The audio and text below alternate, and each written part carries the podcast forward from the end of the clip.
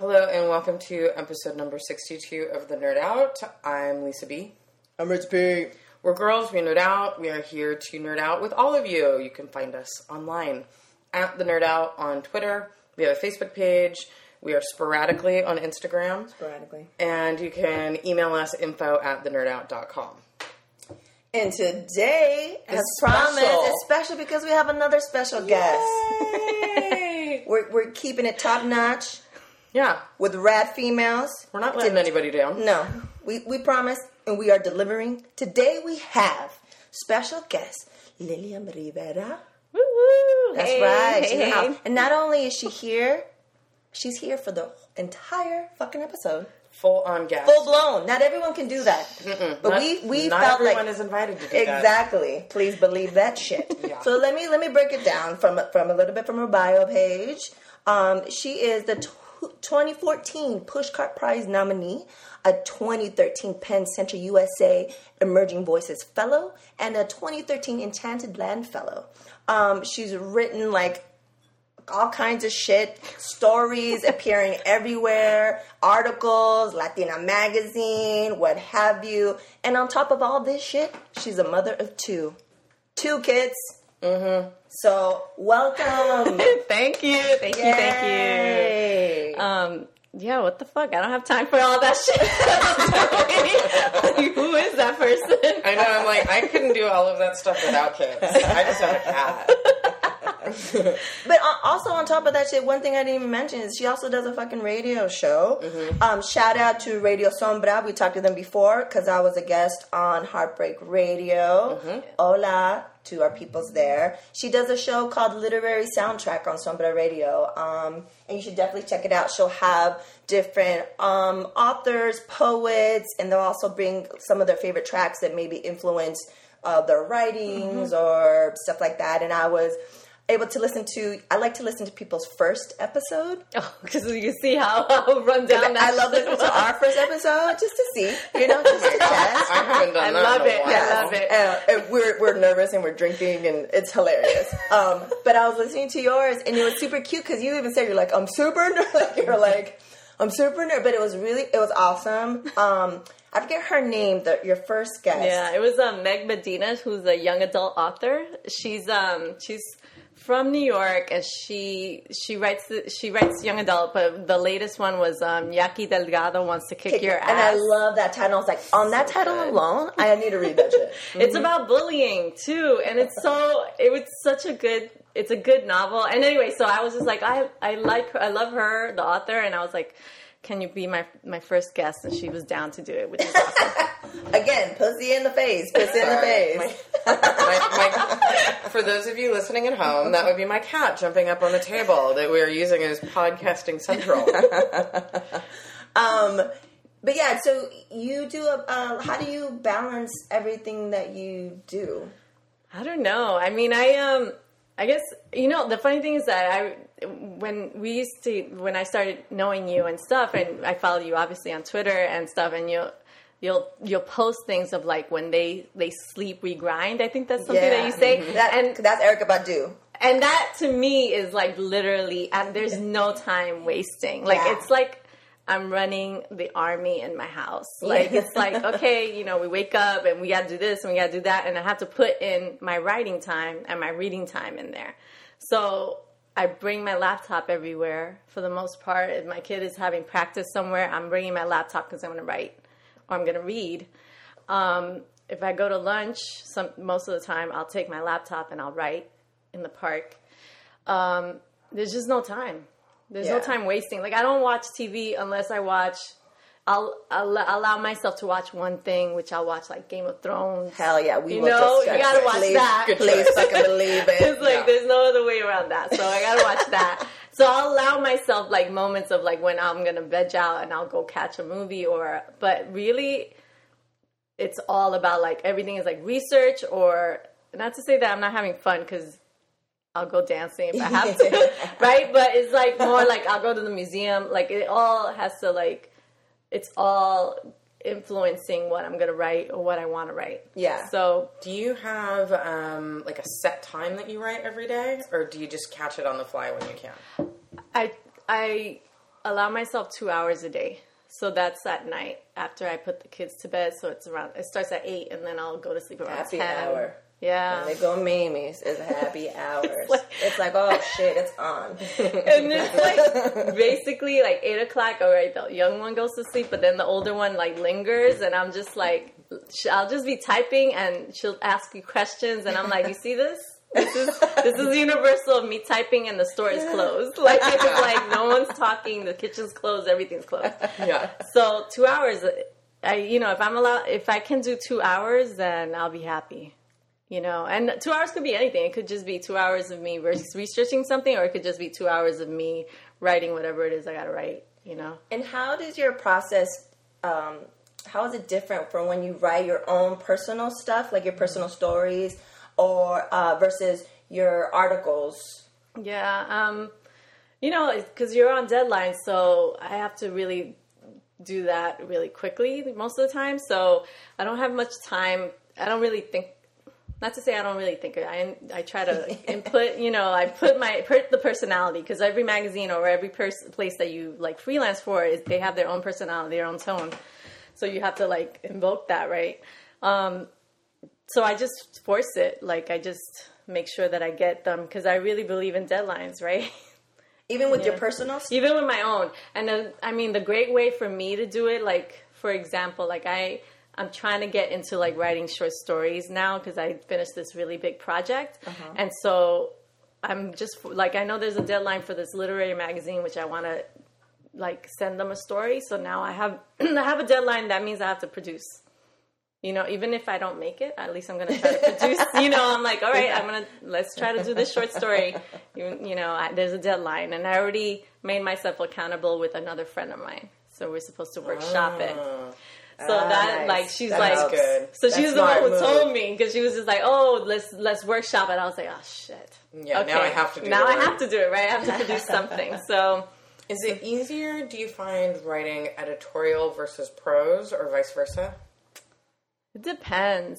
Sometimes I feel like it's easy because I've been doing it for so long, like journalism stuff, like entertainment.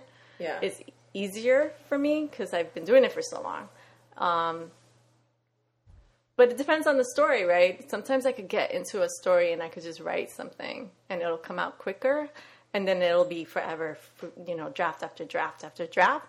But I have to say, like, these past 2 weeks, because I'm a lot harder on myself than I am. I'm like, why am I not producing a lot of stories right now this week? Yeah, like, I'm just like, really, I just finished a big project and I need to maybe soak in culture, so can read books, right? Definitely. Mm-hmm. But I'm like, still, like, I still feel like, well, I should be producing 4 stories, I honestly, like, this doesn't work like that. Your mind needs to recharge, and I need to go to a museum, and I need to do things that I forget that I like to do.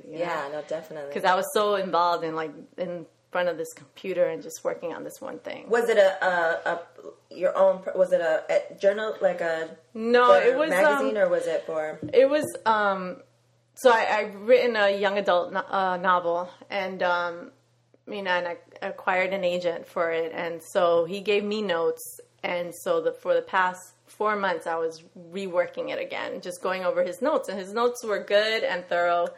And so it was just a process of rewriting again, And so then I finished it, finally. Nice. So 3 weeks ago. So, you submit that, and then now I'm just kind of brain dead. Yeah. Like, I can't. Can you tell us anything about it, or is it like? Oh, no. Top secret. It's so top. No, it's not. It's a contemporary story about a girl who has to spend her summer working at her father's supermarket in the South Bronx. Oh, yeah. Like, because you're from the Bronx. That's right. The boogie down Bronx. That's right. So, it's like, to me, the summer, like, in New York, the summers in New York is so, like, I don't know. There's something electric about it. Like, everyone's outside, and you all hanging out, and there's free concerts, and people just want to be out, and their skin showing, and it just... And there's violence. Yeah. To me... I don't know. My son, like, summers in New York is so, it's such a magical time, especially when you're young. Yeah. So I really wanted to write about that, and so I wrote that story, and just sort of think about like just a girl who wants to be who doesn't want to be who she is, you know, who wants to pretend maybe, you know, like when I was growing up, kids like to say I talked like I was a white girl, you know, and I was like from the projects and why are you acting like you're white and why you want to go to the village and, you know, and stuff like that. Why are you listening to that music? And so there's just that kind of like balance of like trying to be that and trying to like deny who you really are. Yeah. And I kind of wanted to like deal with that and also dealing with like grocery stores in the neighborhood and nothing is good there, like organic, like there's no organic stuff. And then also gentrifying, like, you know, people moving in and just kind of like mention those kind of things that are happening in our cities. So that's what I wrote. That's awesome. And when it's coming out? Who knows? Now it goes to the agent and we'll see what happens. Supposedly that's when he starts sending it out to people. Nice. Well, I'm excited. I want to read it. We can have the Nerd Out Book Club. Yeah. Read and discuss. And have Becca on ask you questions. Mm-hmm. Brilliant for questions. Yeah, you can provide the reading guide. I'm all for it. So, and you are currently the program coordinator for PEN Center USA, it's a nonprofit literary organization here. It's connected with PEN International, and they have another chapter, I guess it's called, in New York. So they only have like, there's like 140 chapters all over the world, and then there's only two in the U.S., and one is here in L.A., and the other one is in New York. And it's, you know, they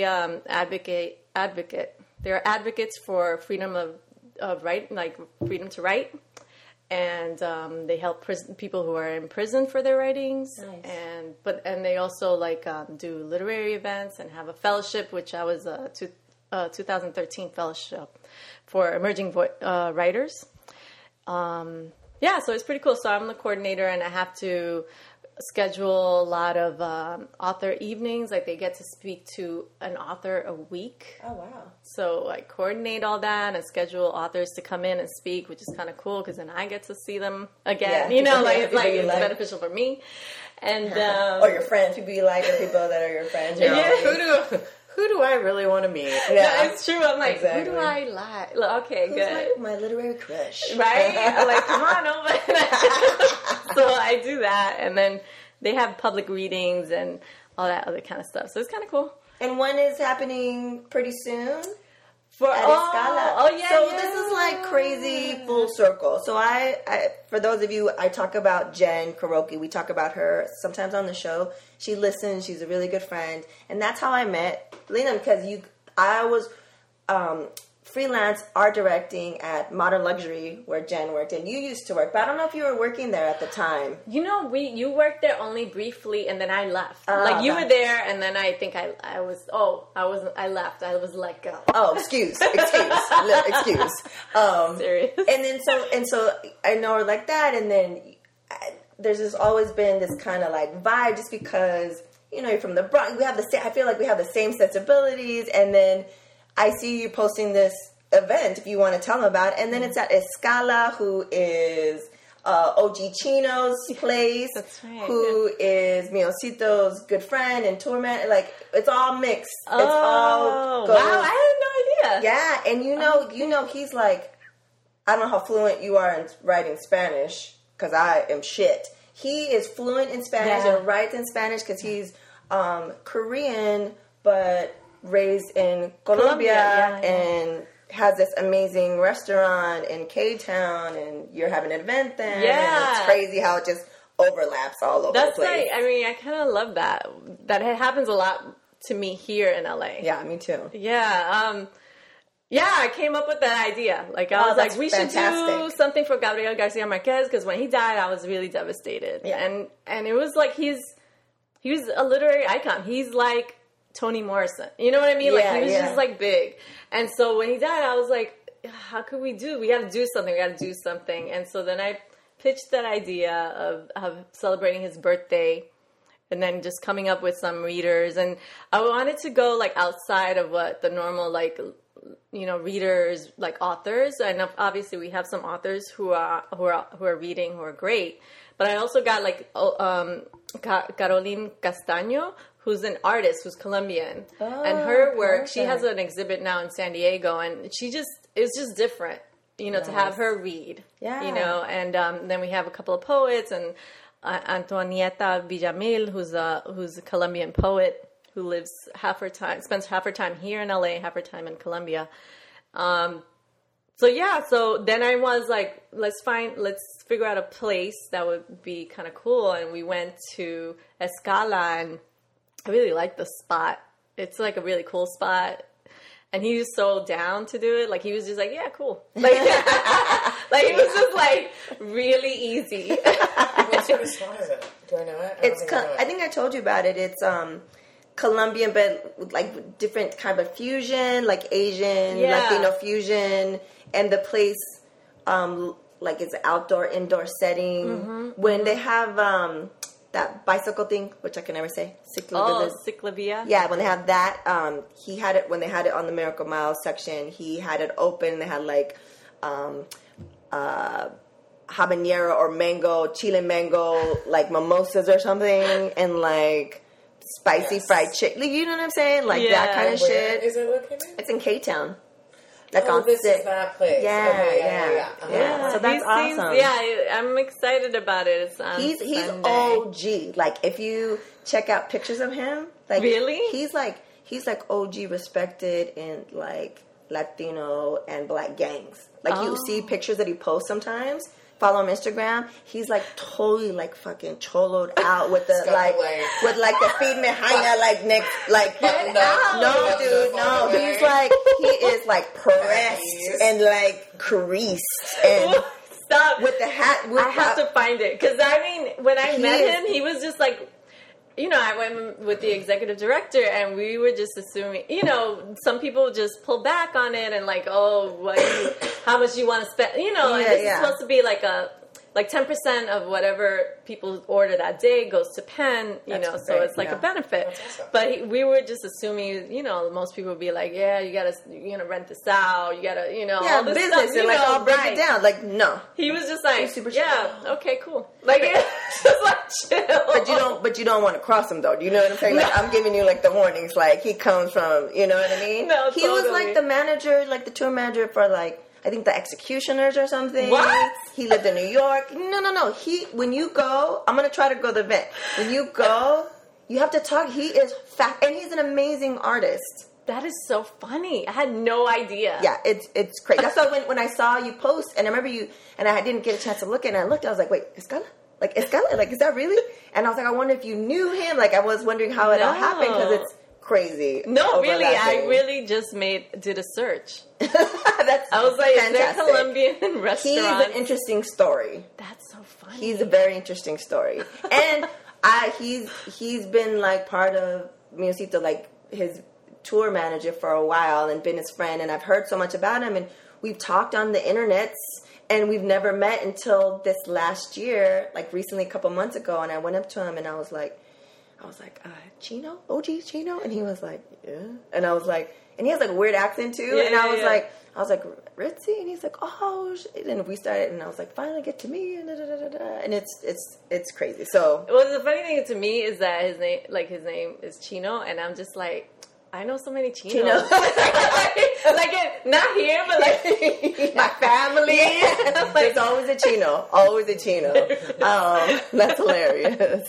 Okay, so we didn't do this with the last episode. No, but we forgot. Wanted to do it. But we're gonna start doing it now. We do flash round questions. Okay. Are you ready? So wait, what do I have to do? Just answer. Oh, okay. Just answer, that's it. Oh, okay. Okay. First one, T.I.? This is our favorite one. Yeah. What fictional character would you most like to have sex with? Oh, damn. What fictional character? Yeah. Movies, books, comics, whatever. Video games. Yeah, video games. I'm going to say this because I just recently saw it. I was watching Peaky Blinders. Have you guys seen that? I know what it is. I have not seen it. No, I don't know what it is. It's not good. but But it has Tom Hardy in it. Mm. Who, by the way... Who I love.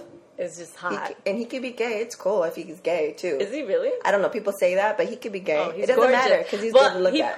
This is supposed to be like gangsters and, I don't know, turn of the century. I'm not sure when. But all I know is that he plays this Jewish guy who's in charge of a gang.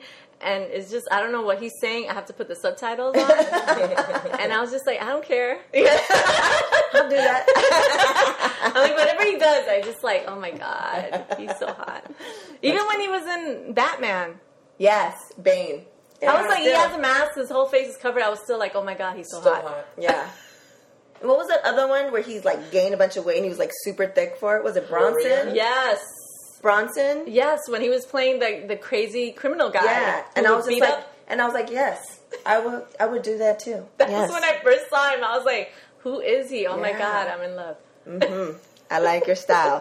Next question: East Coast, West Coast. Now this, are you just this you're from the East? Yeah, because you are born and raised in the Bronx, but you live out here now. So so I've been out here for 14 years. Wow, so long time. It's funny because I'm like, I'll defend East Coast, right? I'm like from the Bronx, so I'll defend it, right? Yeah. But then I get upset when someone from New York says like, LA's whack. And I'm like, how are you going to say that? So then I get offensive about it. So you're like torn. You're like, I'm totally torn about it. Depends. Depends on who's doing the asking. Right? Okay, we'll let you pass that one. What would you say your gateway drug to nerddom was? Like anything you nerd out about? Yeah, like what as a kid, maybe? I think, like, it had to do with literature, right? So I had, I read Frankenstein, which is, like, my go-to. Like, I read it almost once a year. Oh, wow. Like I've never read it. I've never read it either, yeah. I don't know what it is about it. I think it's because the monster... in a way, it's like he's the saddest monster ever. Because it's just like he's created and then his maker wants him dead. Like he's just a monster, and so it's just like really sad. And there's something about that, and I love that book, and I also loved the vampire book on Dracula, of course. Mm-hmm. So those are the kind of things that and then Ray Bradbury, I read the short stories. So I would read all those kind of like horror novels. When you were like elementary school age? Just starting, because then we would get, the only thing that we could do was go to the library for the most part. So my parents, thank God for my mom who would walk us to the library. Oh, nice. And that's where we would sit and we would get books and I would really devour a lot of books, and I read Judy Blume and all those kind of like YA books, of course. But when I really got into it, like to nerd them, I felt like it was like vampires and scary monsters and that kind of stuff. And then, Nice. What is your biggest guilty pleasure? My greatest guilty pleasure. That's some good tea. Yeah. Oh, guilty pleasure. Is it, I don't know if it's a guilty pleasure or is it just obsessions, but I do like to watch, I'm totally blanking out, but I watch The Warriors a lot. Like I'll watch that movie over, you've seen that, right? Yeah. Really? The cult, like Warrior. I'll watch it. Yeah. I mean, and then I have a weird connection. There was a video game that came out, and then my brother, who's an actor, did voice for it, and then we have the video game. So it's just like I can't, like, can't shake it. It's always part of like, it. Like it'll always be like I'll have to watch it. You watch all it all the time. How many times a year do you watch it? Well, I have it. Oh, I haven't seen it in a long time. I haven't seen it forever. Yeah, that's one of my movies that I have to watch a lot. Warriors. Like, I just thought that would be a good.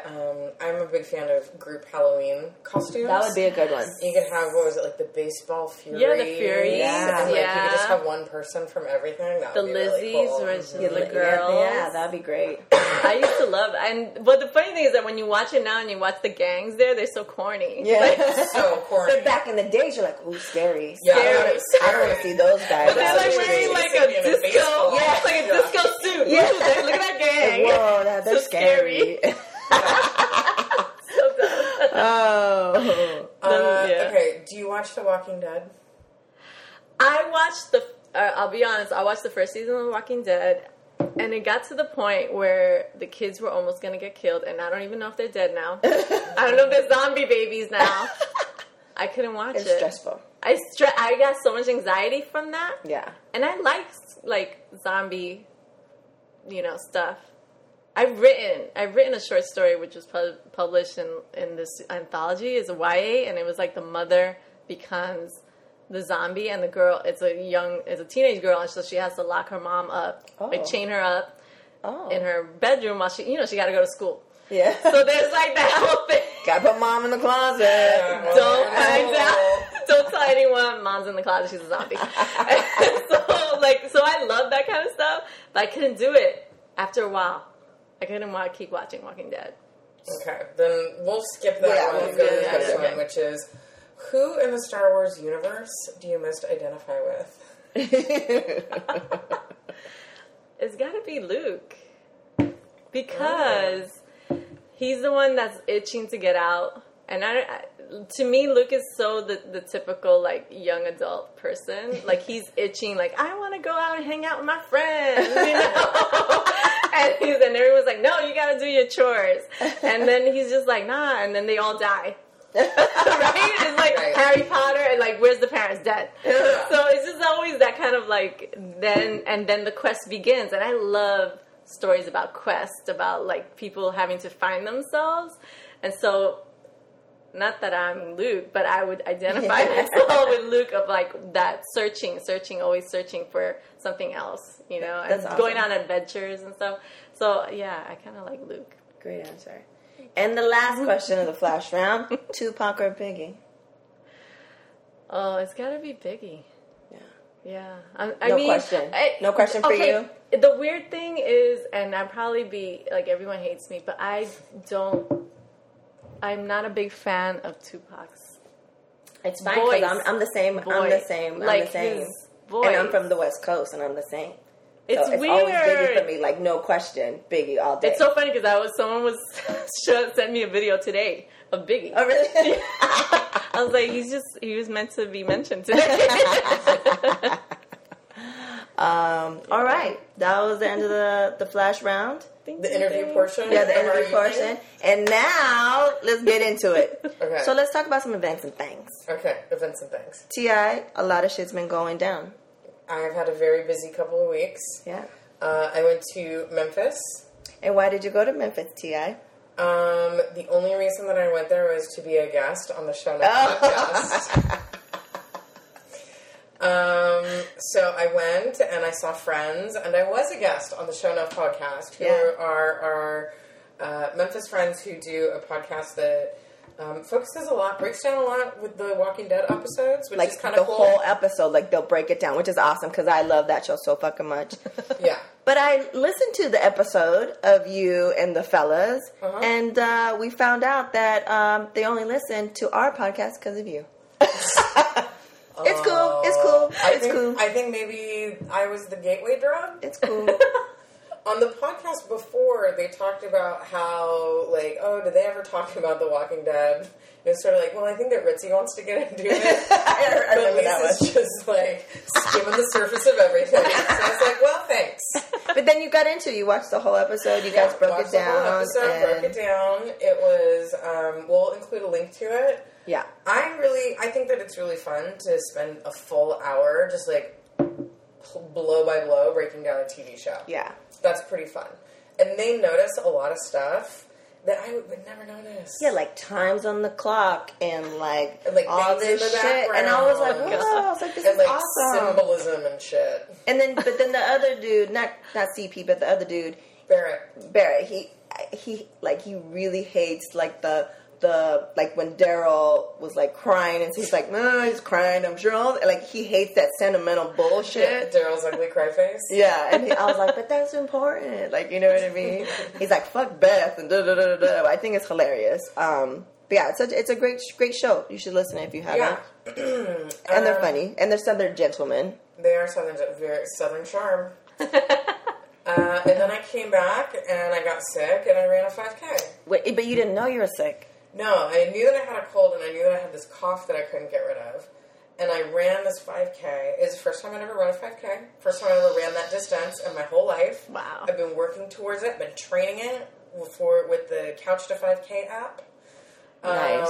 For far longer than I care to really admit. But tell the people how you did.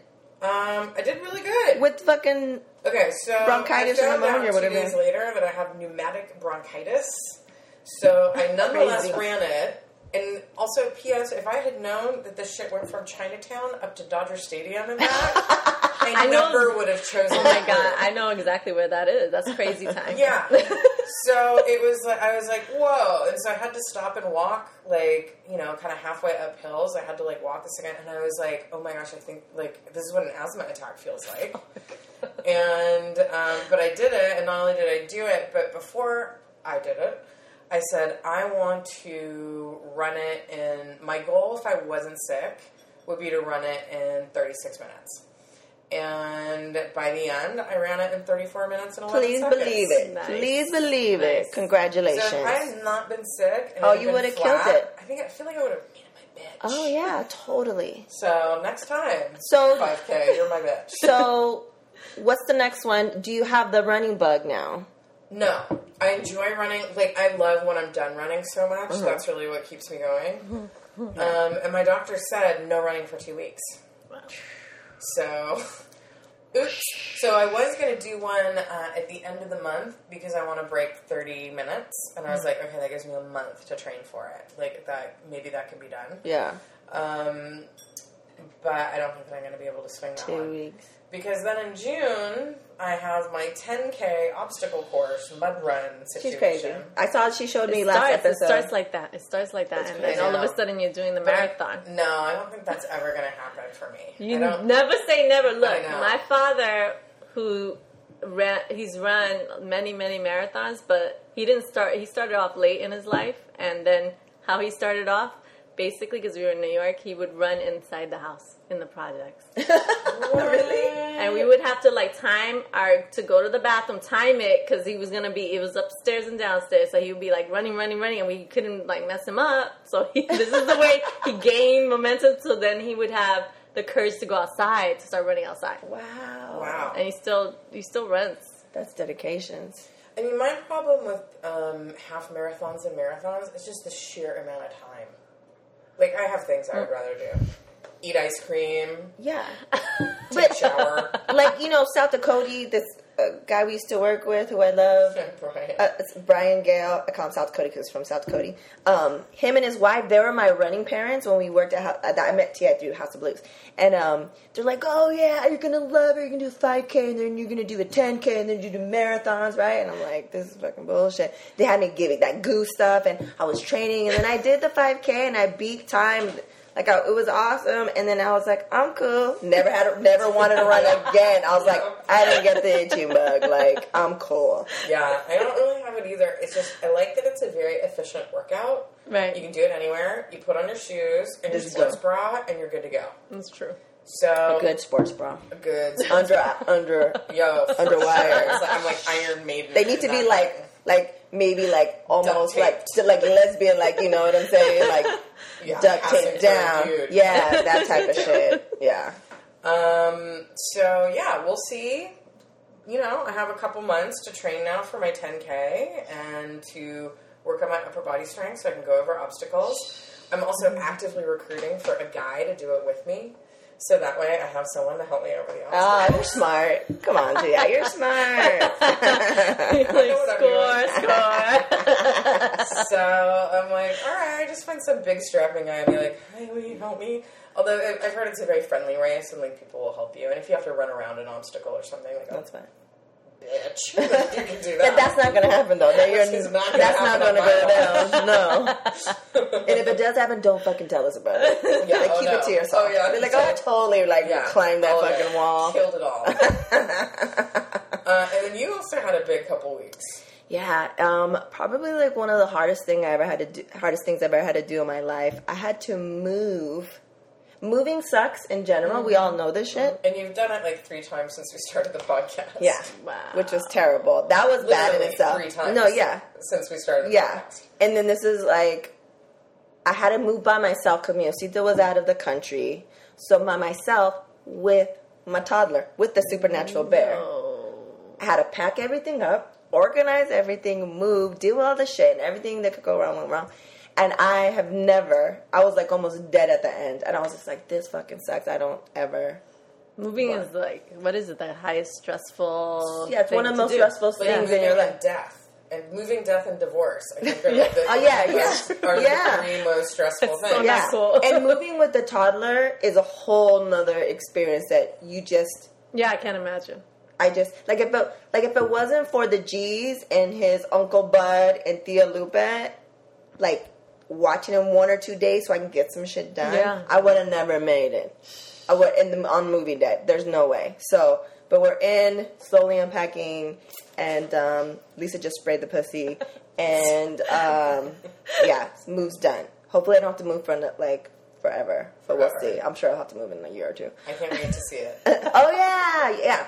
So yeah, Monica, have you guys over? Yeah. Let's get into the movies, shall we? I have one movie observation that has. They brought to my attention. 50 Shades of Grey came out. Yeah, I didn't see. I read the books.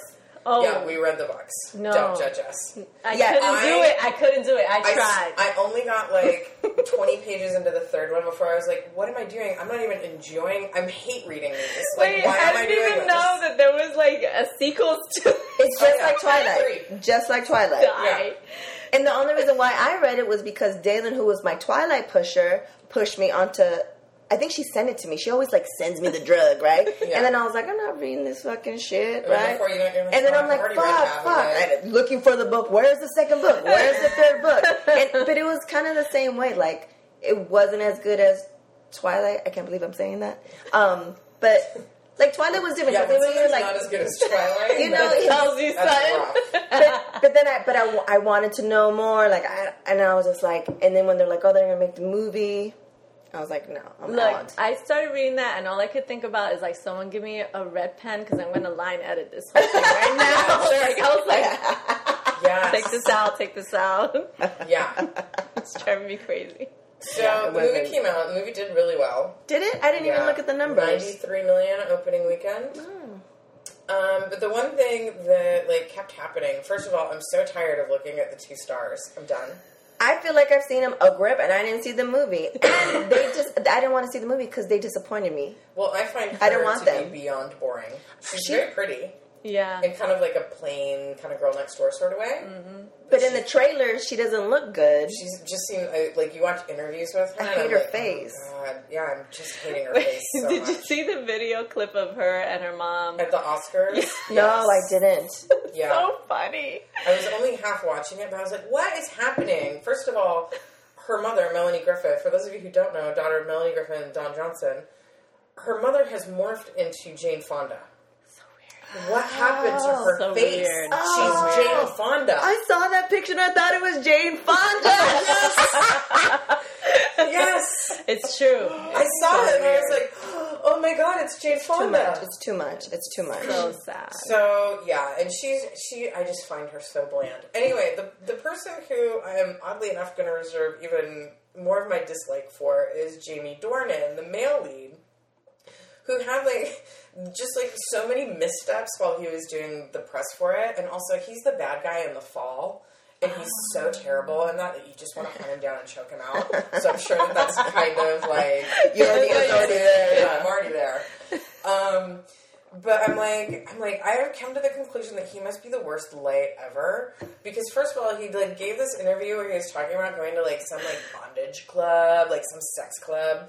And he was like, yeah, I went. He's like, I just thought it was really weird. And then I went home and I felt like I had to do an extra good job of, like, taking a shower before I touched my wife and child. And I'm like, oh, really? Come on. Why couldn't he just make that shit up and say, and then I have the best sex ever? I'm like, okay. Shut up. And then he also, like, apparently there was, like, a moment where it's like, is he not going to be in the next one? Because apparently his wife had a meltdown because... She didn't want him in it, and they asked him about it, and he was like, no, I just told her that she doesn't need to see it. And I was like, who are these people in their boring sex lives? Exactly. Come on. Fuck. If I was married to somebody that was like a hot piece of ass like him, I'd be like, you can fuck anyone you want on screen, and I will be right there with my popcorn. That's lame. I don't even want to see it, but they're lame. It's a job, and research for your job is being like, it's like, oh, I went to like a gay club, and like I wanted to go home and take a shower because it was so gross. Like, I wanted to play. Stop it. Yeah, that's just like, not a turn-off. Your life is so hard. You had to go watch people have sex, and then you felt dirty. That's the weird thing is, like, no one told him that he has to play the part. Like, where is people? Like, tell him, just play the part. Just say that you were attracted. It'll sell more tickets. Yeah, whatever. Like, oh, it was interesting. Situation. It was fun. It was whatever. Don't be like, I had to go to a sex club for research for my job, and I found it, frankly, really unsettling. Like, go take your glass of milk and go, like, hang out. Boring. Lame. So I've come to the conclusion he is surely the worst lay in the world. Probably. Yeah. So. Let's go into TV. Mm-hmm. Let's do it. I haven't been watching much, although I did finally start watching Luther. Oh, so good. What did you think? I watched that first episode, and I was not into it. Oh, really? I was just like, what is going on? Why am I not into this? And I love him. I was pretty hooked. Maybe try another episode, the second episode. Maybe I have to try another one. I needed two to get in. Like, I love watching him, and then it took two. What I don't understand is when I finished the first season, I was like, okay, it's done. And then they're like, he's coming back. I'm like, to do what? Like, what's happening? So I haven't seen the other seasons, but... Yes, I just finished the first season. Mm. And did you like it? I did.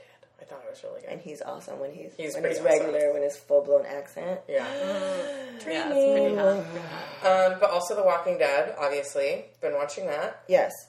So, we're not going to break it down like Shona. We got Shona to do that shit. But just real quick, they're in the new place. Yeah. What's it called? Alexandria? I've been calling it Alexandria Village. Alexandria Village. So they're in this new place. They took a shower for the first time. And what is the time frame? Like in a year? I don't know. They've been down longer. Yeah. A couple years maybe. And so what I like about it is how everyone's freaking the fuck out. Mm-hmm. And I feel like Daryl... He took forever. Did he finally take a shower at the end of the episode? I don't think he did. I don't think he took a shower. And I feel like he's afraid, like, oh, shit, this is, like, back old school, pre-apocalypse. So now my place is going to be white trash again. Mm. And I think that's also his, like, hesitation of not, you know, saying, like, yeah, we're staying here in this new, you know, nice, safe place. Mm-hmm. Even though he thinks that we need it and that, you know, the kids need it. But I feel like he's hesitant because he's, like... Especially when Rick was like, oh, I'm going to be the cop again, and he puts on the cop outfit, and he's just like, really? Like, he's like, what? And he's like, oh, where am I going to go with my bow and arrow? Like, what am I going to do? And my possum.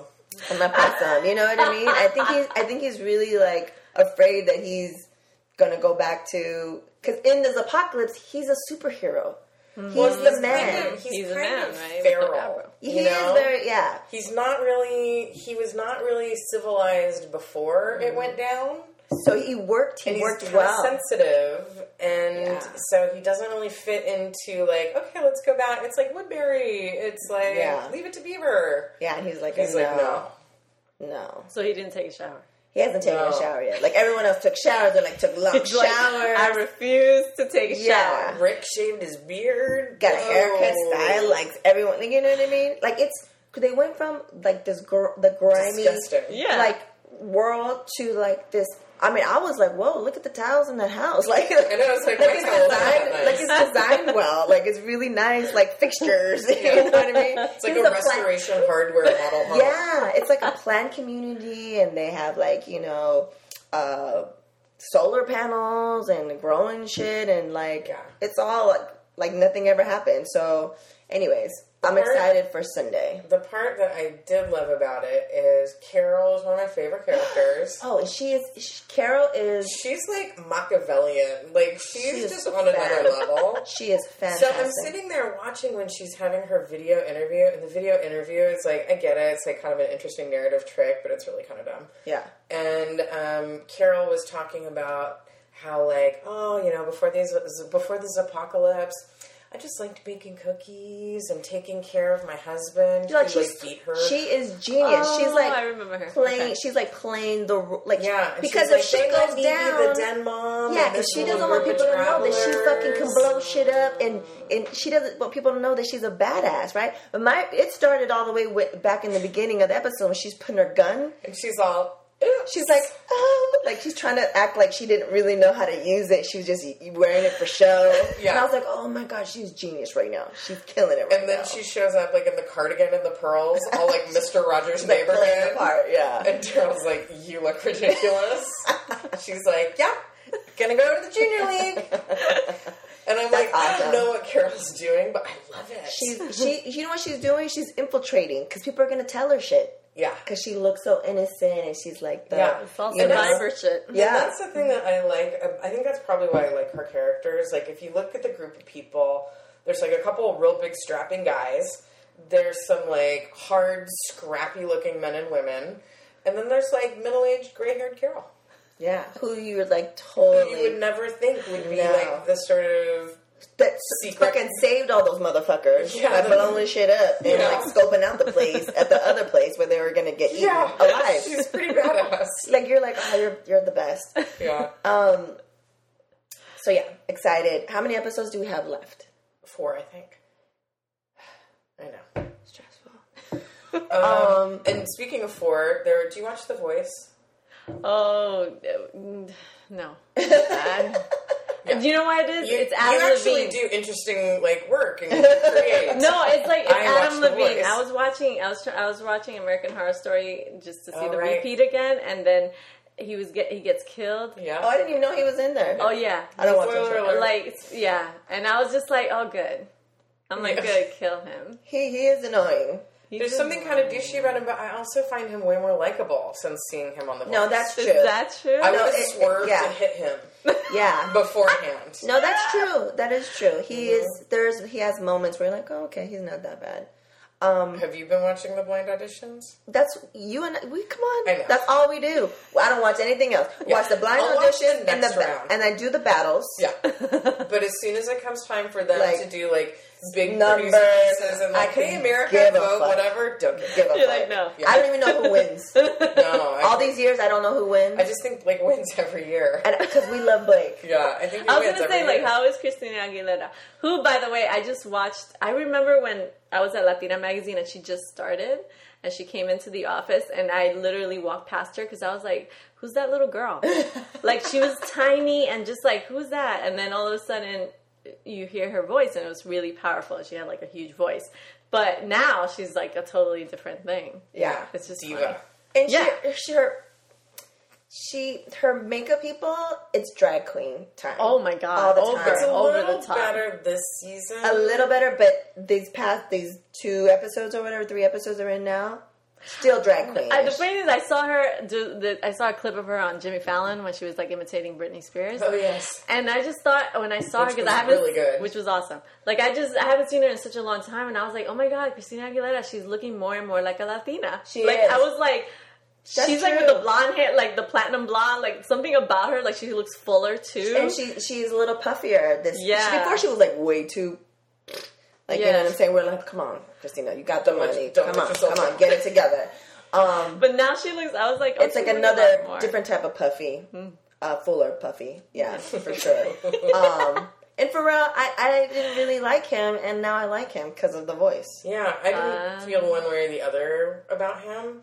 But watching him on The Voice, I'm all, that is a nice man. Yeah. Oh, I like him. Yeah, he's great. And watching it, I was like, oh, he's great. Like, I didn't hate him before. Like, I liked his music and all this stuff like that. But, you know, he just seemed kind of, I don't know what he was into back in the days, like who he's associating with. I was just like, I don't know. And then now on The Voice, I'm like, wow, he's like, seems spiritual and connected and really about the creative process and people like blurring boundaries and lines. And I was like, okay.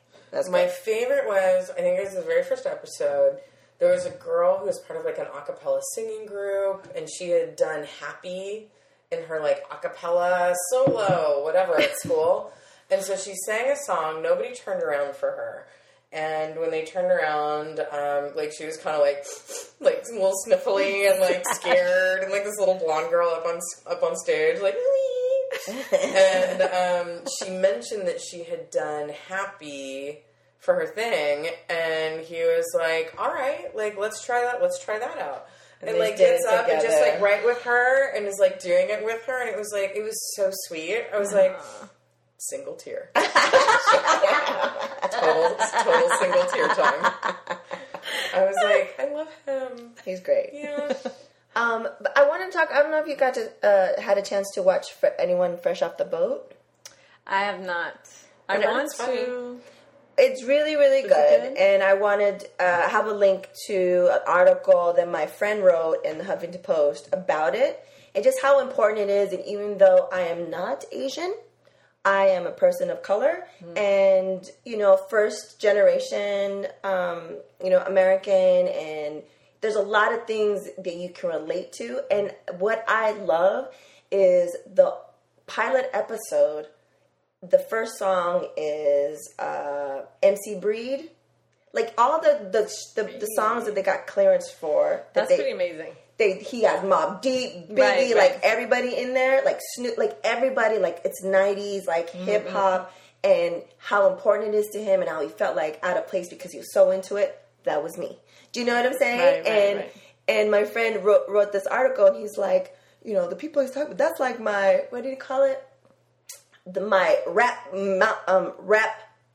Mount Rapmore, like, those are my people. And I was like, oh my God, like, it's such a significant, it's so important because of, you know, the having Asian Americans on TV in a positive light, blah, blah, blah, but also hip hop being so important. I mean, like, I really want you to watch it because I really want to find out what you think about it, but it's hilarious and it's great. And Eddie, I always fuck up his name. I like him as a person. I've listened to his podcast. I think he's smarter than I think people think of him, because he's always talking about, like, you know, color and stuff like that, and he narrates the stuff. He does, yeah, okay. So that's great. And I know I've been reading articles where he's kind of upset on how the writers were, you know, interpreting his book. Right. Yeah. Yeah. I mean, he was upset with the publicity that went on that was, like, being pushed out from ABC, I think it is. Yeah. Yeah. They just, but it's always the case. Like, people just don't get it. And they just, like, oh, let's do this and see, you know, oh, this is funny. And it's totally offensive. Yeah. And you're just like, who's writing this stuff? Like, you're just screaming, like, really? Why do you have to do that? Like, there's no need. You don't have to be so pandering. Like, you know. Yeah. But it's a really good show. I definitely recommend.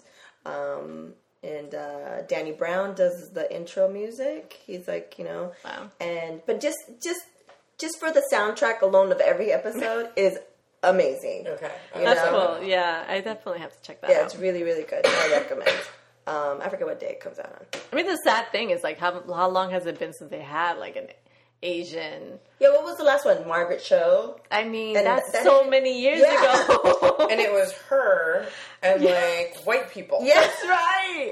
It wasn't, like, I don't think there's ever been a full Asian cast on something. No. And everyone's really great and talented, and it's, I don't know. It's a game changer, I think. And I think it seems like they're pushing it. They're really pushing it. And you see the billboards everywhere and stuff. So I think, you know. Anyways, the music on there, fucking alone, dude. And his shirts, like Biggie shirts, and, like, all this shit. It's amazing. Oh my God. So, definitely. Real quick, American Crime starts tomorrow. American Crime. That is the one that's done by the dude. The dude that did directed 12 Years a Slave. Oh, uh-huh. Mm-hmm. And Timothy Hutton's in it, and my girl, which, of course, I can't remember her name right now, from 227. Oh, Yes. I always blank out on her name. I believe that it's 227. Like, she's done all these other movies or something. Yeah. That's the one that I could think of, but I don't know her name. She's fantastic. Well, anyway, she's in it. And it's only 11 episodes.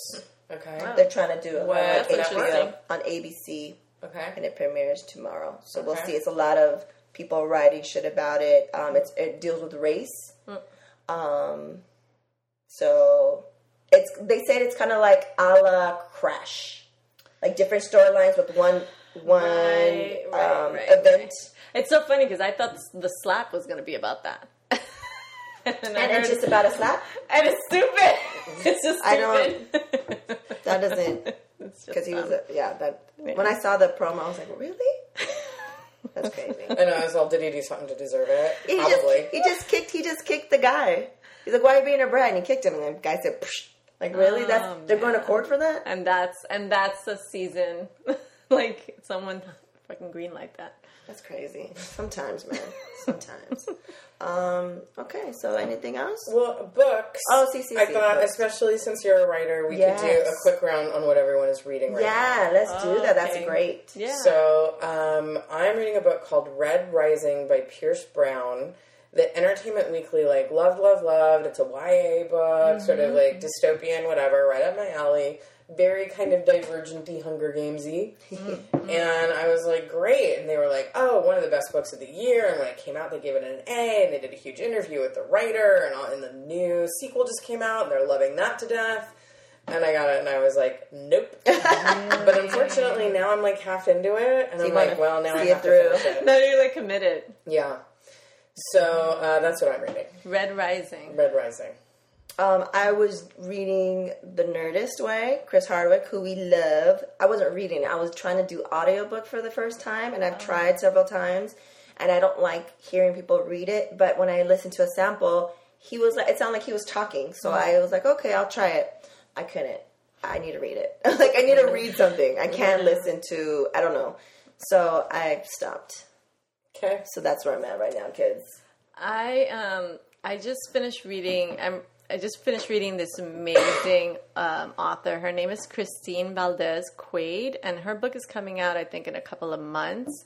And it's a collection of short stories, and it's called Night at the Fiestas. And it's sort of it revolves around New Mexico, but it's got to be the strongest like short story collection I've read in a long time. It's so good. It's so good. Like every story, you're just like, oh, I want to throw this book across the room because it's like that kind of good, you know? Mm-hmm. So she's amazing, and I'm going to get to speak to her, so she'll be a guest in Literary Soundtrack in a couple of months. Oh, awesome. Yeah. I want to check that out. I'll definitely get that information. Especially short stories, you don't have to, like, commit that much. Yeah. You know, but her short story, like, surprisingly, you feel like one or like two or three of them, they're going to suck or something, but every single one was like, no, I always feel that way about short story collections. Yeah, and no. There's going to be something in here that I'm not wild about. No, and then, to me, it was like, I was surprised, like every single one, I was like, okay, this is good. Like, it was good. Like, damn, that's kind of awesome. Mm-hmm. I'd want to check that out for sure. Yeah. All right, kids, anything else for this episode? Lillian, do you want to just say, like, websites or how people can find you on Twitter and all that good stuff? Yeah, I'm always mostly on Twitter at Lilliam R. That's LilliamR. And that's where I usually hide. Like, I'll just, like, I pretty much have my tweet deck, like, up all the time. That's mostly where I get my news, and that's where I communicate, and that's where I follow people, like, my, you know, people that I love. And, you know, so, yeah, Lilliam R., that's where I'm at. Yay. Well, thank you so much for coming over, and you're awesome. I knew that you'd be great for the whole episode. Like T.I. said, we don't, not anyone. Mm-mm. We don't just let any motherfucker. That's not a blanket invitation. No. We've only had a couple people on. That way. Well, we had, So you're a short list. Exclusive I'm list. I'm in the club. Yeah. Thank you guys for having me over. That was awesome. All right. Peace out, nerds. Bye. Yay.